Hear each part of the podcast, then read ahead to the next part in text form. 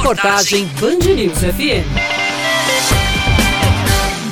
As faculdades particulares de João Pessoa estão autorizadas a retomar as aulas presenciais, mas, mesmo com a liberação, algumas instituições ainda não retornaram às atividades. Um dos motivos é a divergência entre as medidas de flexibilização da Prefeitura Municipal e do Governo do Estado. De acordo com o diretor de uma instituição privada do município, Marcos Gava, desde março a instituição vem mantendo o ensino à distância e, mesmo com a liberação, as aulas teóricas continuarão de forma remota.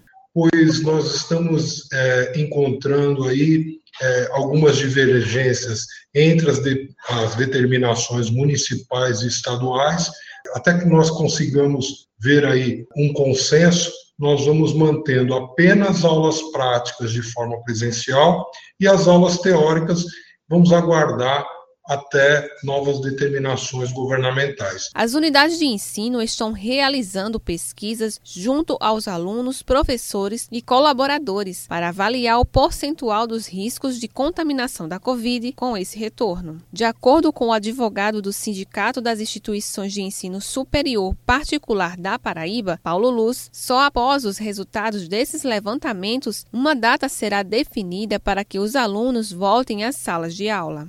Das variáveis à avaliação, vai saber também, é, algumas ainda não concluíram suas pesquisas, quem são e quais são os alunos que poderiam compor o grupo de risco e, claro, colaboradores também da casa. Quais dessas pessoas aceitaria ou não aceitaria, aceitaria o seu retorno presencial para lecionar e para assistir aulas, por exemplo.